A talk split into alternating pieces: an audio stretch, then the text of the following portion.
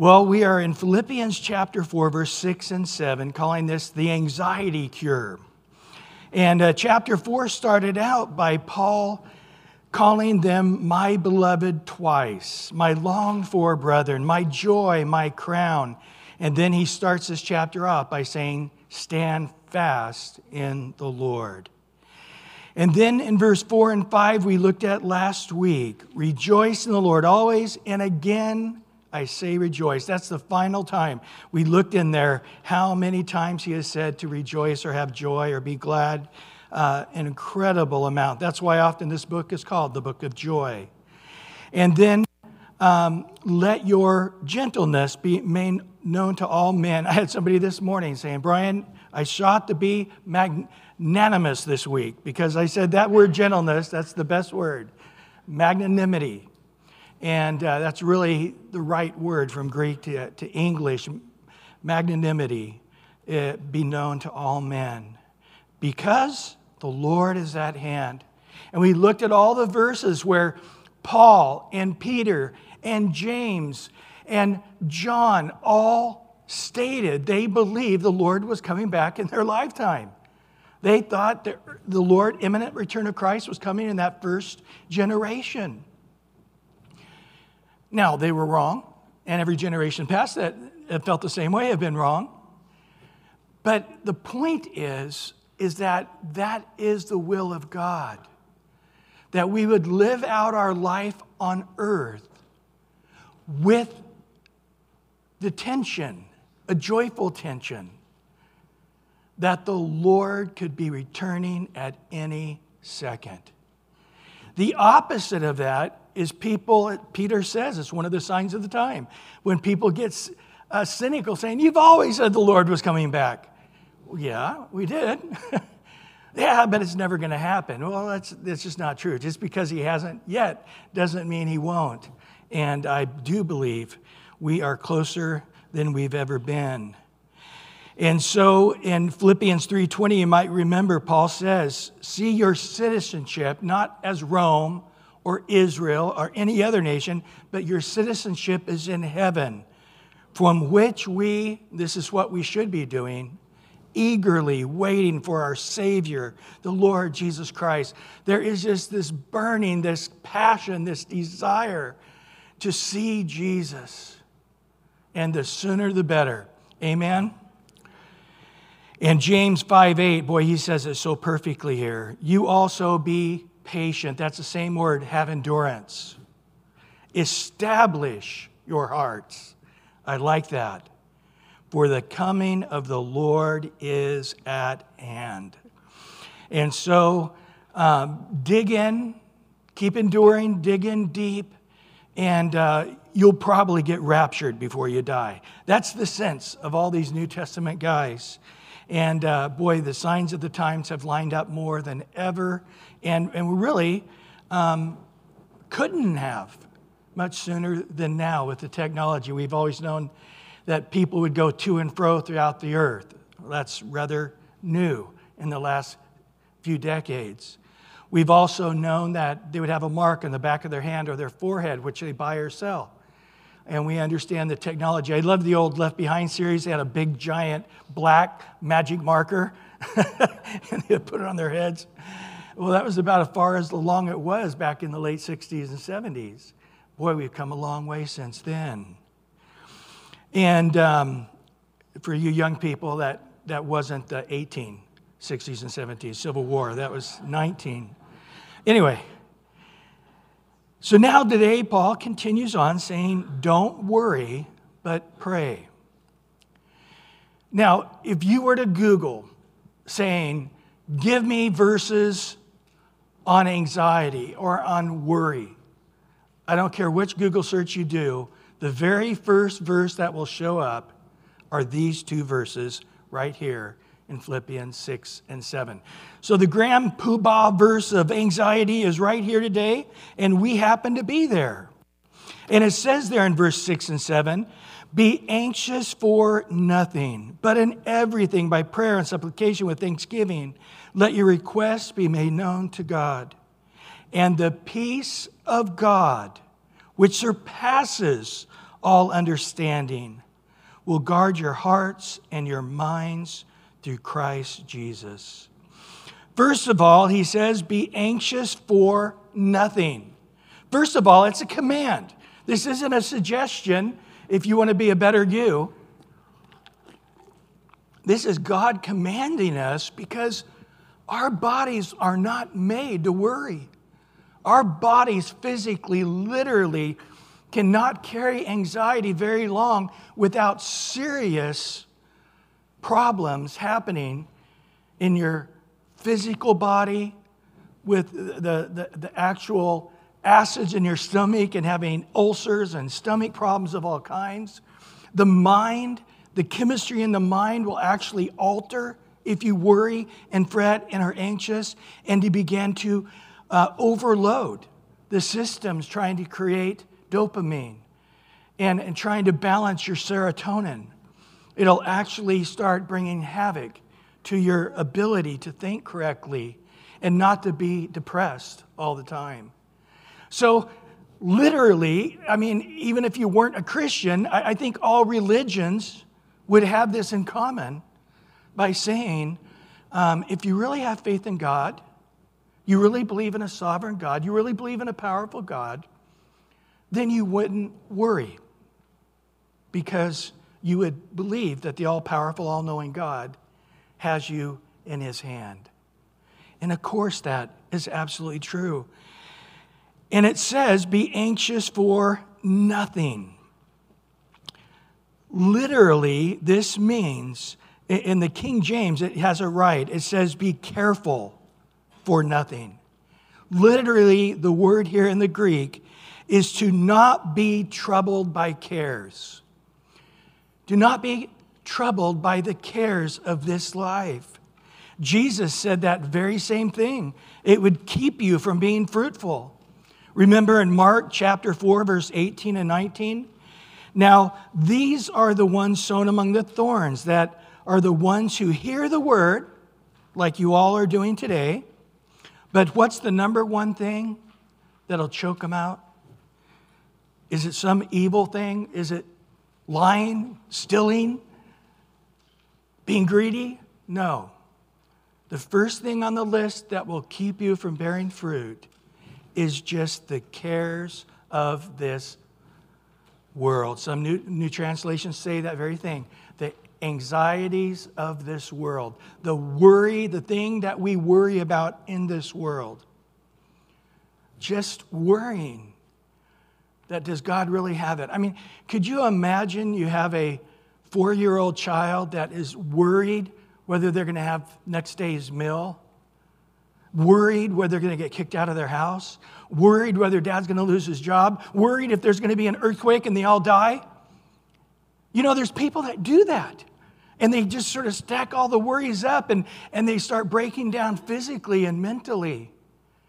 There's a story of, of one lady that she fully believed somebody was going to break into the house. And, and I mean, just within a few months after they were married, she had this anxiety that somebody's going to break into the house. And 20 years went by, and the anxiety only grew. And one night, the man heard something downstairs, and he went down there, and sure enough, there was a guy breaking into the house. He says, You know, I, he says to the thief, I, I don't want to interrupt you, but my wife has been waiting for you for 30 years. Would you please come up and say hi to her? oh. People that are anxious find truth in their anxiety, even if they have to sort of stretch the truth to get there. The next thing is deceitfulness of riches. Jesus talks about that. You, there's two things you either trust in God or you worry about money. And if you start worrying about money, that will never end. And then notice the desire for other things. Two of these things are not bad. They're both amoral, aren't they? The cares of this life, I mean, that's just reality. And, and the desire for other things, it just, there's so many things to get involved in, especially in a, a wealthy country like ours, where there are so many sports. I don't know if you saw that the, they started a new American Football League. So those who are having uh, withdrawal symptoms through the summer can now have another football team to get obsessed with. And I'll, I'll tell you what, there's a million sports, there's a million things to do. They're creating new toys for adults every day uh, to occupy their time. And it says that these things enter in, they choke the word, and becomes unfruitful. So for nothing. Worry about nothing. This is emphatic. It literally is saying, not anything. No, not one. So he's not saying, you know, try to scale it back from 100% to 80%, or you're at 80%, scale it back to 20%. He literally is saying, do not worry. I command you not to worry about one single thing. I mean, if you're, again, your four year old child said, you know, do you got enough money in the bank to pay the electric bill?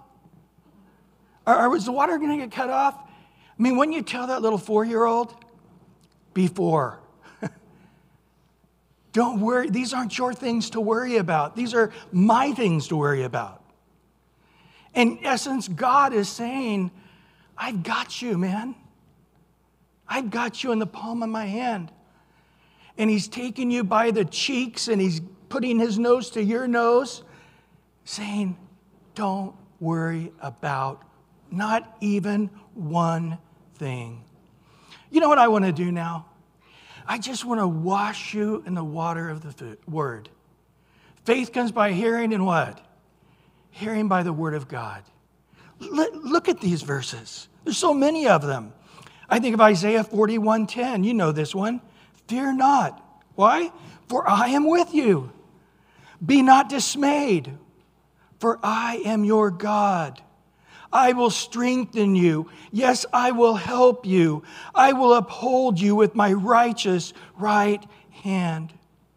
Psalm 37 8, the second part of that. Do not fret, it only causes harm. Psalm 94 19. In the multitude of my anxieties within me, your comforts delight my soul. There's so many great translations on that verse. The NIV says, When anxiety was great within me, your consolation, your counsel brought me joy. That's, I think, the, probably the best translation of it. This is God giving you counsel today on your anxiety. The New American Standard says, When my anxious thoughts multiply within me. Isn't that always the case? Anxiety, you start worrying about one thing and poof, it balloons. And all of a sudden you find the door opening to, to worry about everything. Worry about everything, pray about nothing. No, uh, hold on, that's, that's not wrong. worry about nothing, pray about everything. But so often I think we walk the opposite worry about everything and pray about nothing. We need to switch that verse back to where it's supposed to be right? Very simply, what are we to do? Pray. Go ahead, guys. Pretend you're alive. yes, I'm not going to just let you sit there. What are we to do? Pray everything. Worry about nothing. That's the word of the Lord. In Proverbs 12 25, anxiety in the heart of a man causes depression but a good word makes it glad. We have experienced in these last several years record amount of suicides in the whole world. In our country, it's mainly between 12 and 18 years old that suicide has just exploded. What does a 12 year old, what does a 14 year old have that, that they, they think they got to end their life. It's not worth living another day. The pain of anxiety. Social media, it's a fact, has literally created calm people to be people full of anxiety. I honestly cannot do social media. You see my Facebook posts and Instagram? My son does that. I, I, I have tried. I'll look at that, and within 30 seconds, I am like, oh my gosh, And my wife will sit there, hey, let me tell you about so and so. Oh, here, here's the ice cream they had.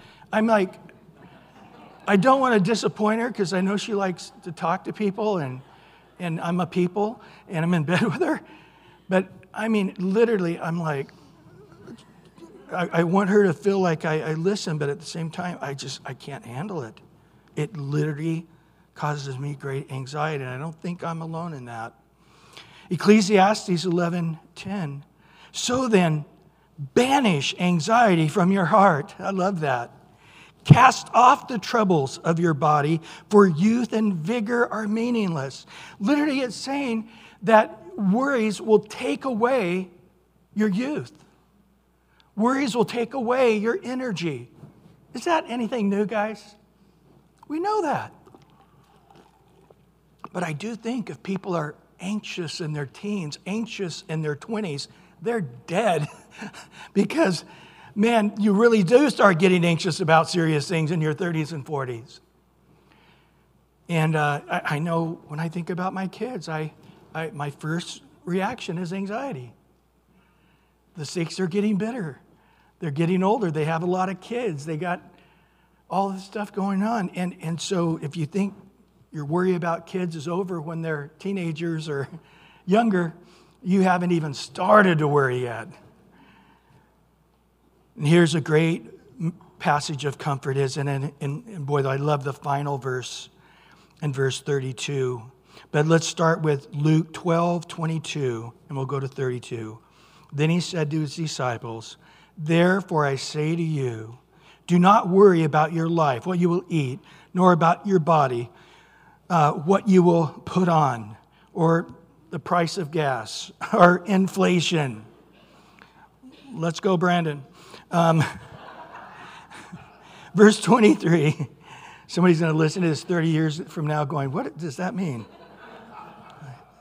In verse 23, life is more than food, the body is more than clothing. Consider the ravens. They neither sow nor reap, which have neither storehouses nor barns, and God feeds them. Of how much more value are you than the birds? And which of you worrying can add one cubit to his stature?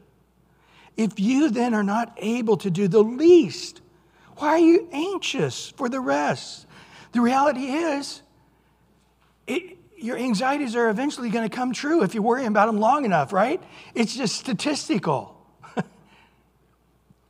you worry about something at 14, and if finally it'll happen some point in your life.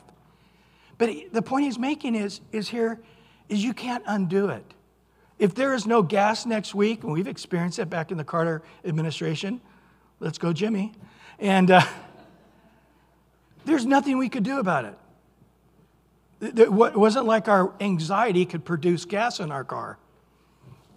So, this is the point. Now consider the lilies, how they grow. They neither toil nor spin. Yet I say to you, even Solomon in all his glory was not arrayed like one of these. If then God so clothes the grass, which today is in the field, tomorrow is thrown into the oven, how much more will he clothe you, O you of little faith? Do not seek what you shall eat, nor what you shall drink, nor have an anxious mind. There it is, command of Jesus, nor have an anxious mind.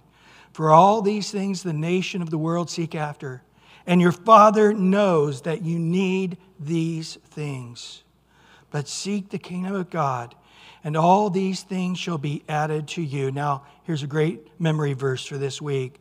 Luke 12, 30, or yeah, Luke 12, 32. Do not fear, little flock, for it is your Father's good pleasure to give you the kingdom. You know, one argument against evolution is sheep always have to have a shepherd. They cannot make it on their own. Have you seen that YouTube channel where it's a family that rescues sheep? They rescue other animals, but predominantly sheep.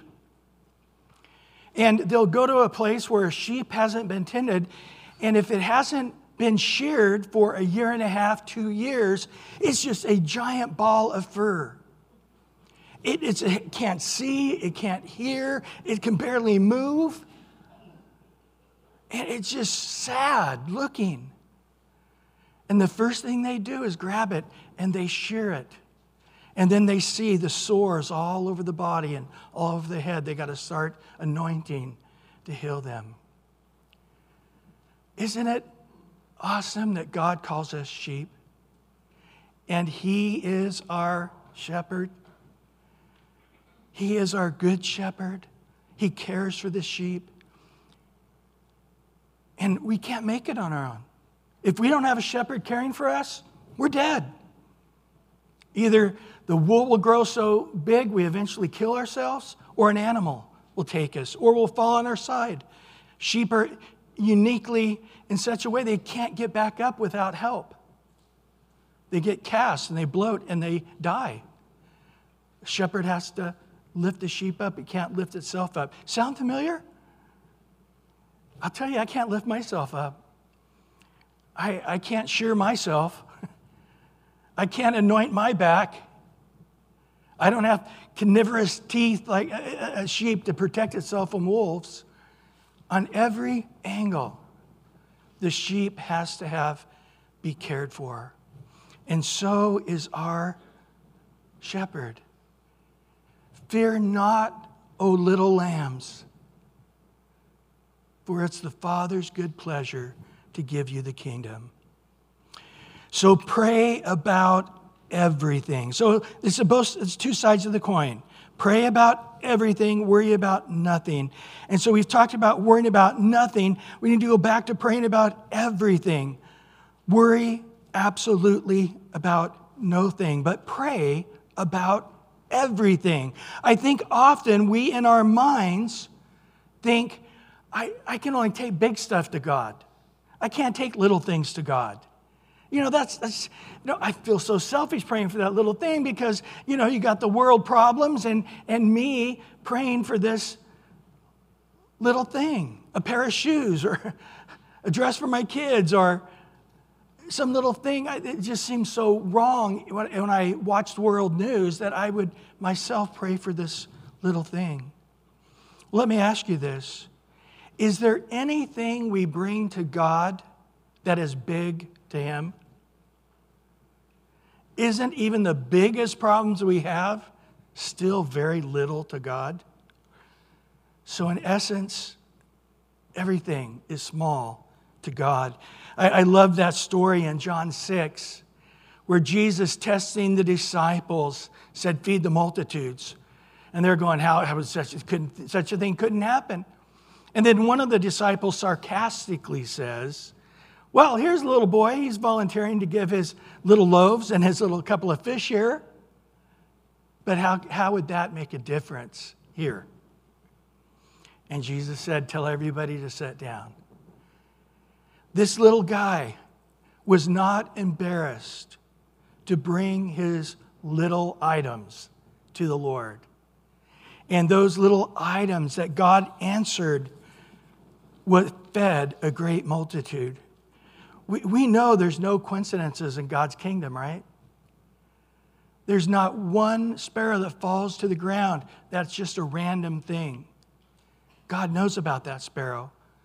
There's not any coincidences in your life. God knows all things.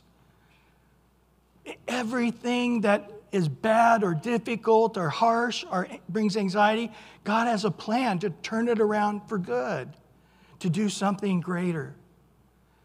And these people's hunger, the multitude, 5,000 men plus women and children, it was an enormous task. If they had ascended on one little town, it would have wiped out the town. And it, there was no physical way. Even if they had 200 denarii, they had a, a couple of years' wages. It wouldn't do them any good.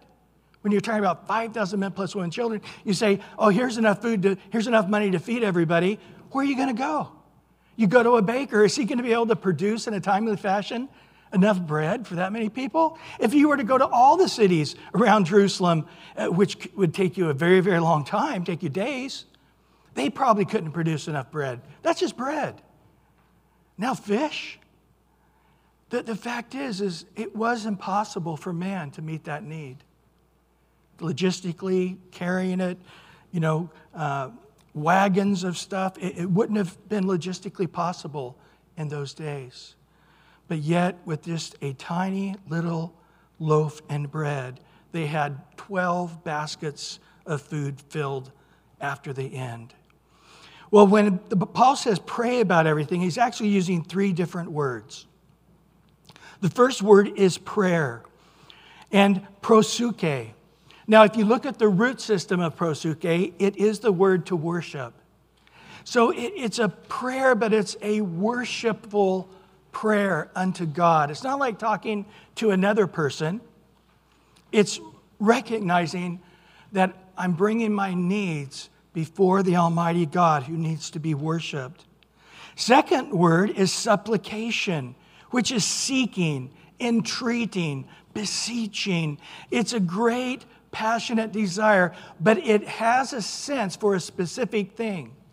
In other words, I'm not just seeking God without something in mind, I am seeking for something specific. And then the third word is thanksgiving. You probably recognize that Greek word, Eucharistia, which is the Eucharist.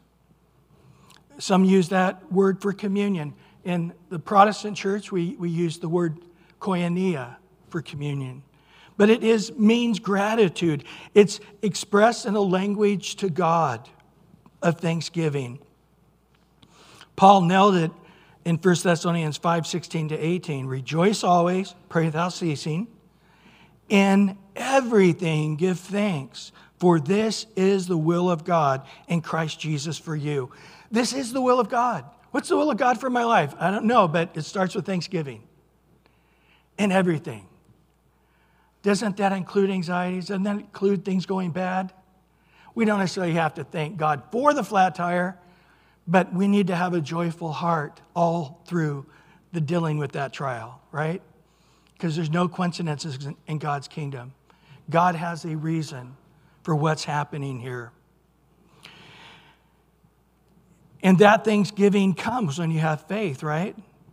Faith, the sign of praying in faith, is rejoicing because you know God has it in control. In Mark 11, 24, therefore I say to you, whatever things you ask when you pray, believe that you receive them and you will have them. It's interesting, this verse. Jesus says right before that, believe a mountain to be moved and cast into the sea. And so he says ahead of time, whether God says no or wait, he's saying when you pray, just start thanking God that it is done, that it is taken care of that the issue is worked out as you continue to pray for it. So, having faith in prayer, but also having faith in God. In 1 John 5 14 to 15, we know this well.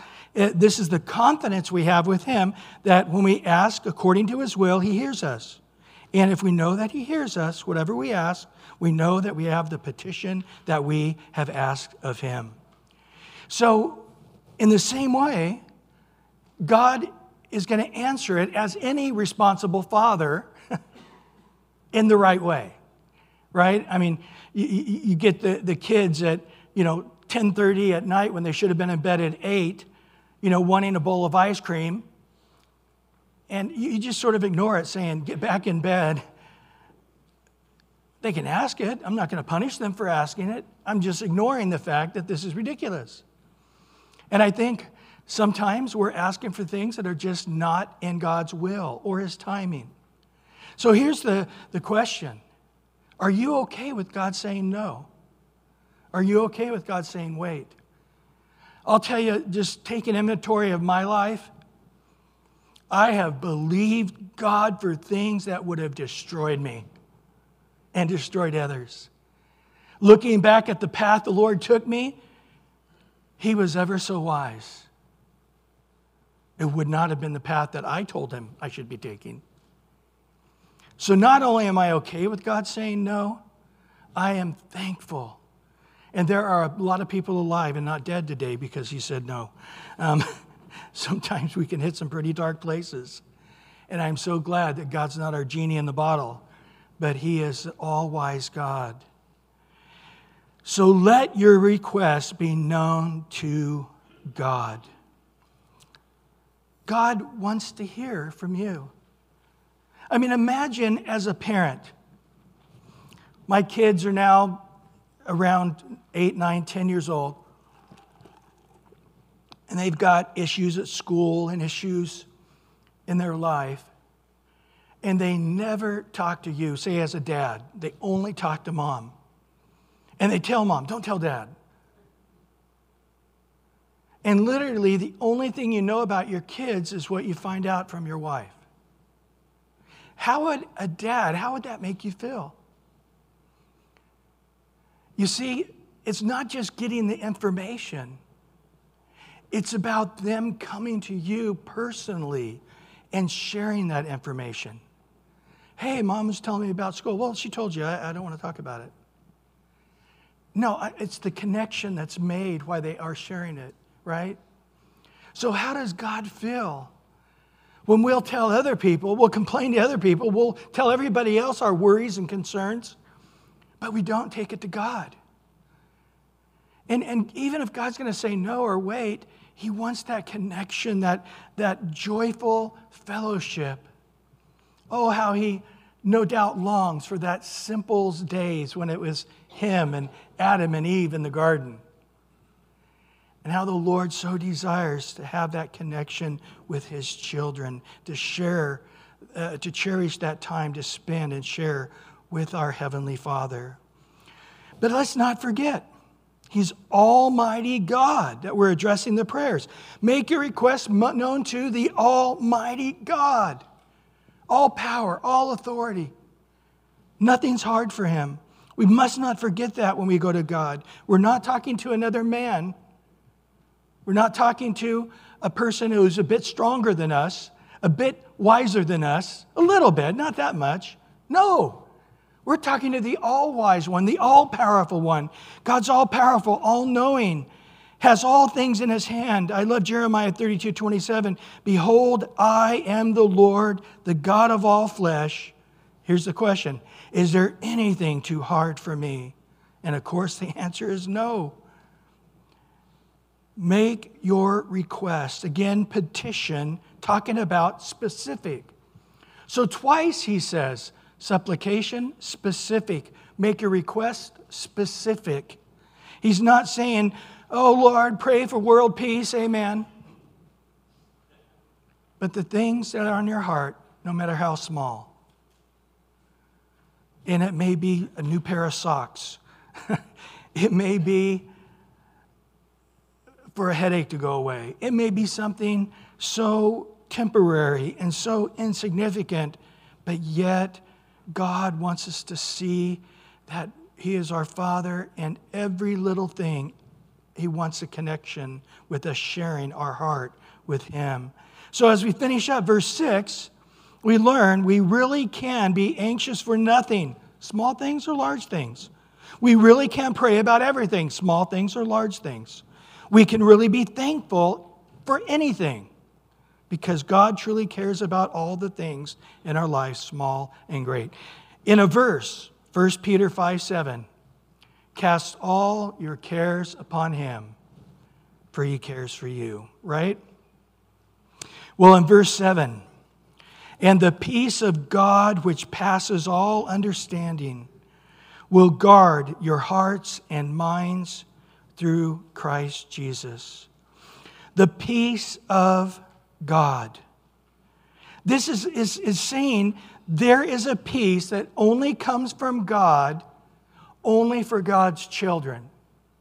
This peace the world cannot know because it's only for God's family. It's only a peace that He has, no other creature, no other created being. It's a peace that God Himself possesses and he only gives it to his children. And his children are also to have it.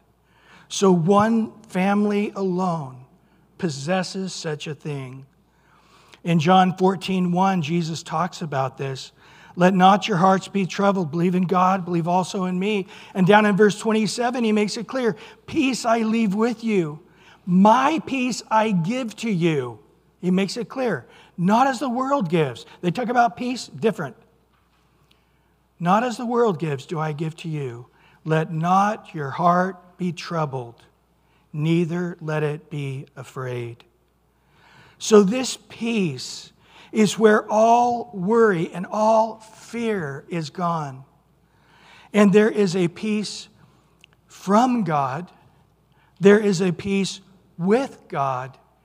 But then today, He's telling us to have a peace of God.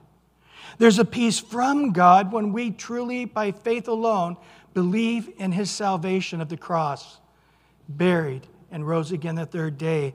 And so the fear of standing before the judge of all things and not being prepared is gone. So his Holy Spirit comes into us, gives us the gift of salvation. And then as we walk through this world, we continue to start to lose that peace, but we continue to fall back on God's word and on his promises. So we never are separated very long from that peace with God. Very simply, if you're a Christian and you're struggling not having peace, you're struggling with having anxiety, there's two reasons. God is not in your life, or you're not praying about things you should be praying about. It's that simple. Why do I not have peace? You're not connected with God the way you need to be connected to not lose that peace. Well, how do I get over anxiety? You need to be connecting with God more in prayer praying without ceasing. So we have this peace of God. Often, when people seem to lose their minds, it's often a connection between an absence of God in their lives or an absence of prayer. You guys remember that old saying? No, N O God, no, N O peace. And then no, K N O W God, K N O W peace. No God, no peace. No God, and you know peace. How true that simple little saying is. And we need to keep our eyes on Jesus, not on our circumstances. I love that story where uh, the boat's getting ready to sink and Jesus is nowhere to be found. He was praying and he was going to walk past them while they're struggling at the oars. And they saw him.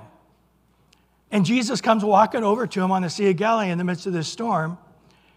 But this time, Peter says, Hey, can I walk in the water too?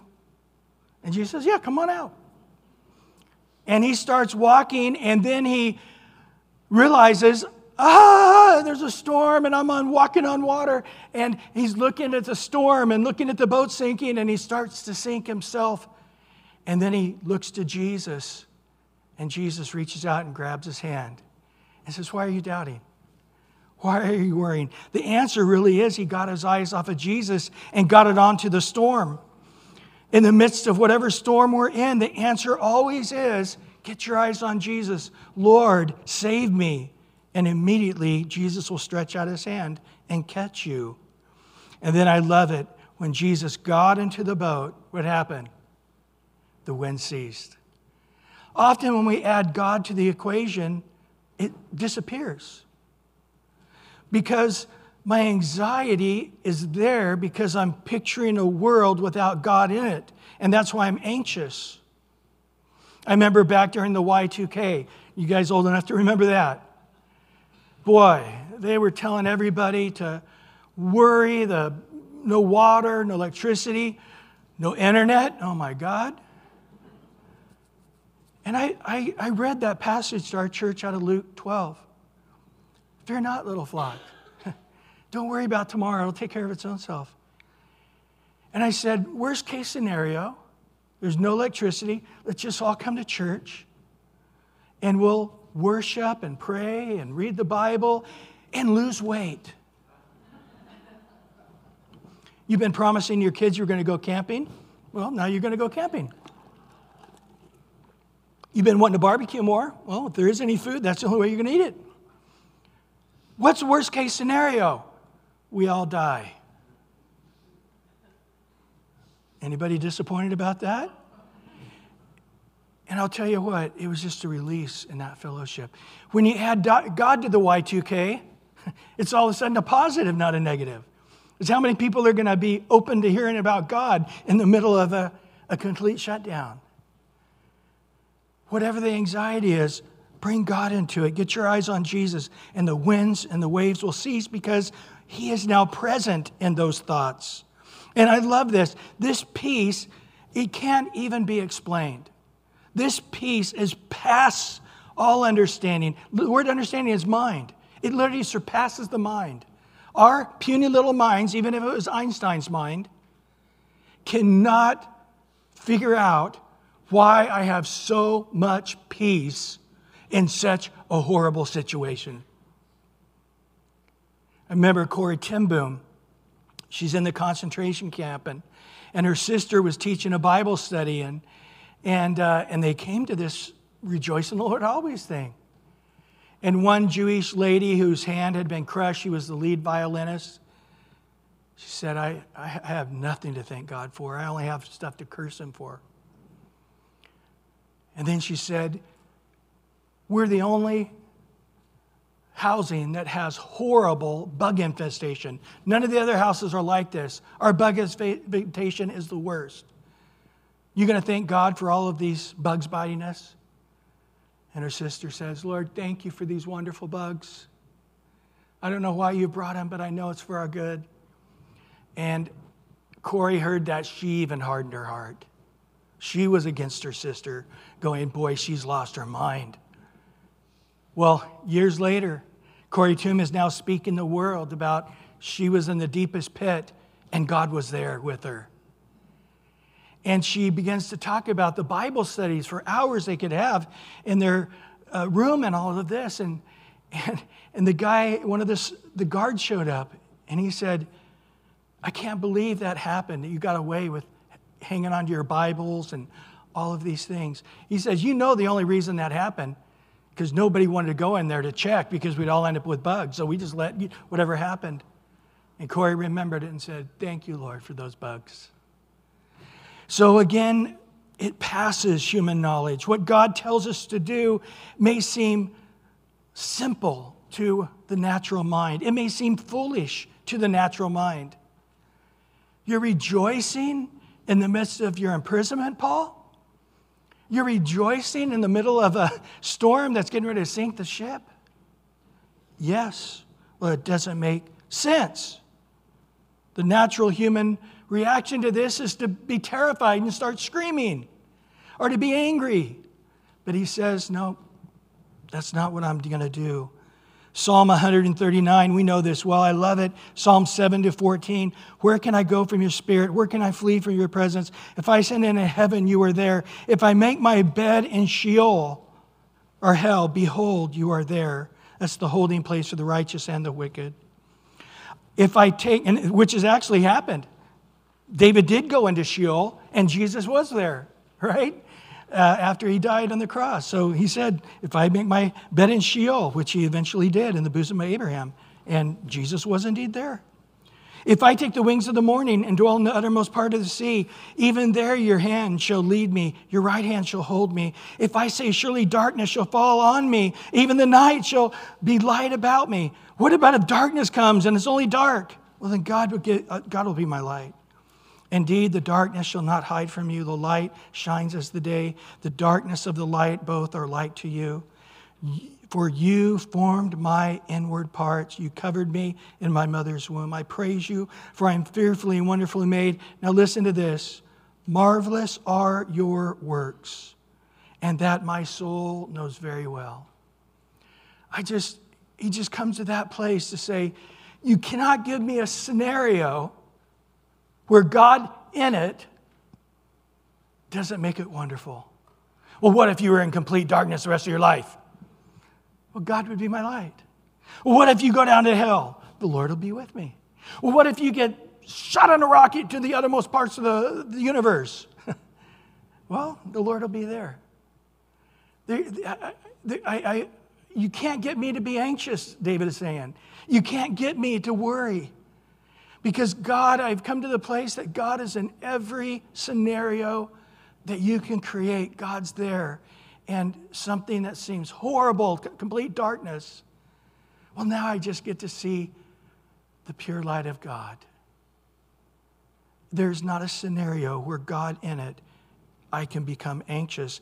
I just become a worshiper Often it's in those most difficult seasons of our life that we grow the most and come nearer to the Lord. But now he says this peace does something. It is a guard, and that's literally what it means in a military action.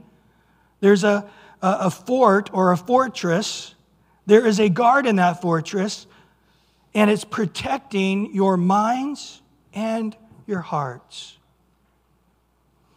In Psalm 37, one of my favorite Psalms, back when I was in college, I heard a guy speaking on this, changed my life. But in Psalm 37, 3 and 5, trust in the Lord and do good, dwell in the land and feed on his faithfulness. Delight yourself also in the Lord, and he will give the desires of your heart.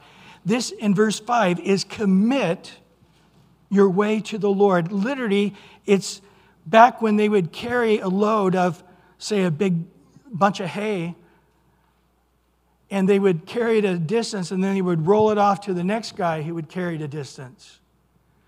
And that's literally what it means roll it off onto the Lord. What?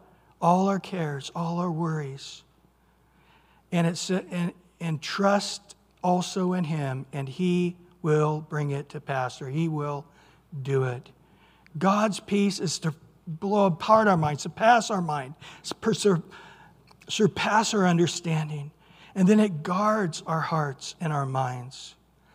Well, finishing up here today, what is the answer to anxiety to come to peace? First of all, the Bible commands us to stop worrying. So evidently we can. I mean, God's not going to give us a command that we can't do. Stop it. It's an imperative. I'm not going to read it, but your homework is Matthew 6 now, verse 25 to 34. It's the same passage out of Luke, but there's some really cool things there that are not in the Gospel of Luke. But once again, he says, don't worry about one thing. And then he says specifically, don't worry about tomorrow. It'll take care of its own self. If you're going to worry, there's plenty of worries today. Secondly, he says, pray specifically and about everything.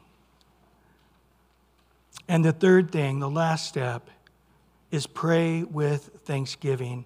Thanksgiving, again, ex- expresses our faith, it expresses our trust.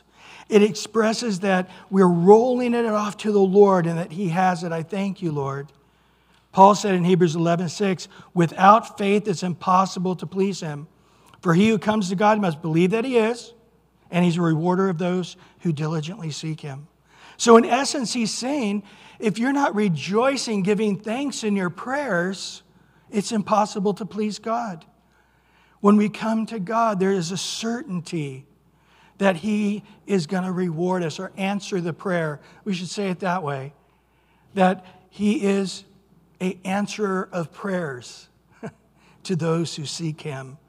And so we can go ahead and advance and start thanking the Lord for taking on this issue and however He wants to. Again, I just don't want us to forget we need to believe that God loves us and He has the best interests in mind. You need to be open to God's answering your prayer however He wants to. Let's truly be thankful for however God wants to answer our prayers. Final note keep at it. Sometimes worry creeps back in, but don't feel like somehow it didn't work because you feel anxious again. Nope. The worldliness of this world just is constantly a monkey on our backs, right? We got to keep rolling it off. And you may have to one day roll it off onto the Lord a thousand times, another day, only one time. But keep walking by faith. Stop worrying. It's a command. And pray about everything. Increase the amount of time you pray. So the stop worrying, it is not a request, but a command. And it's also in the present, which means it's a continue action. Keep on, stop worrying over and over again. And eventually you'll get good at it as we add God into every equation. Lord, thank you for your word today. And let it go out to do the work it was sent out to do. We thank you that it won't return void. But many here today who are worried, are anxious. A lot of times it's just a feeling now that we've trained ourselves to have regularly. It's an emotion now that we are most familiar with. It's become a horrible neighbor to us. It's become a horrible troll that lives in our houses, in our minds, in our hearts. Lord, I ask today that you wash all of us in the word, that you send your word out, and that faith would come by hearing and hearing by your word. We'd be washed, we'd be strengthened, we would be healed. And those fiery darts now would bounce off our shield of faith. And that we would be a people where the fruit of the Spirit is love, and the very first thing is joy and peace. Let us have joy and peace in believing here today, God. And let it be a light into the world that our hearts are not heavy, that our hearts are not weighed down. And the world in their troubles looks at us and says, How can such a person be so light, so full of care, so full of not having care, and so free? And it's just because our eyes are upon you, praying without ceasing, giving thanks and all of that praying, knowing that you have it all in control. In Jesus' name, amen and amen.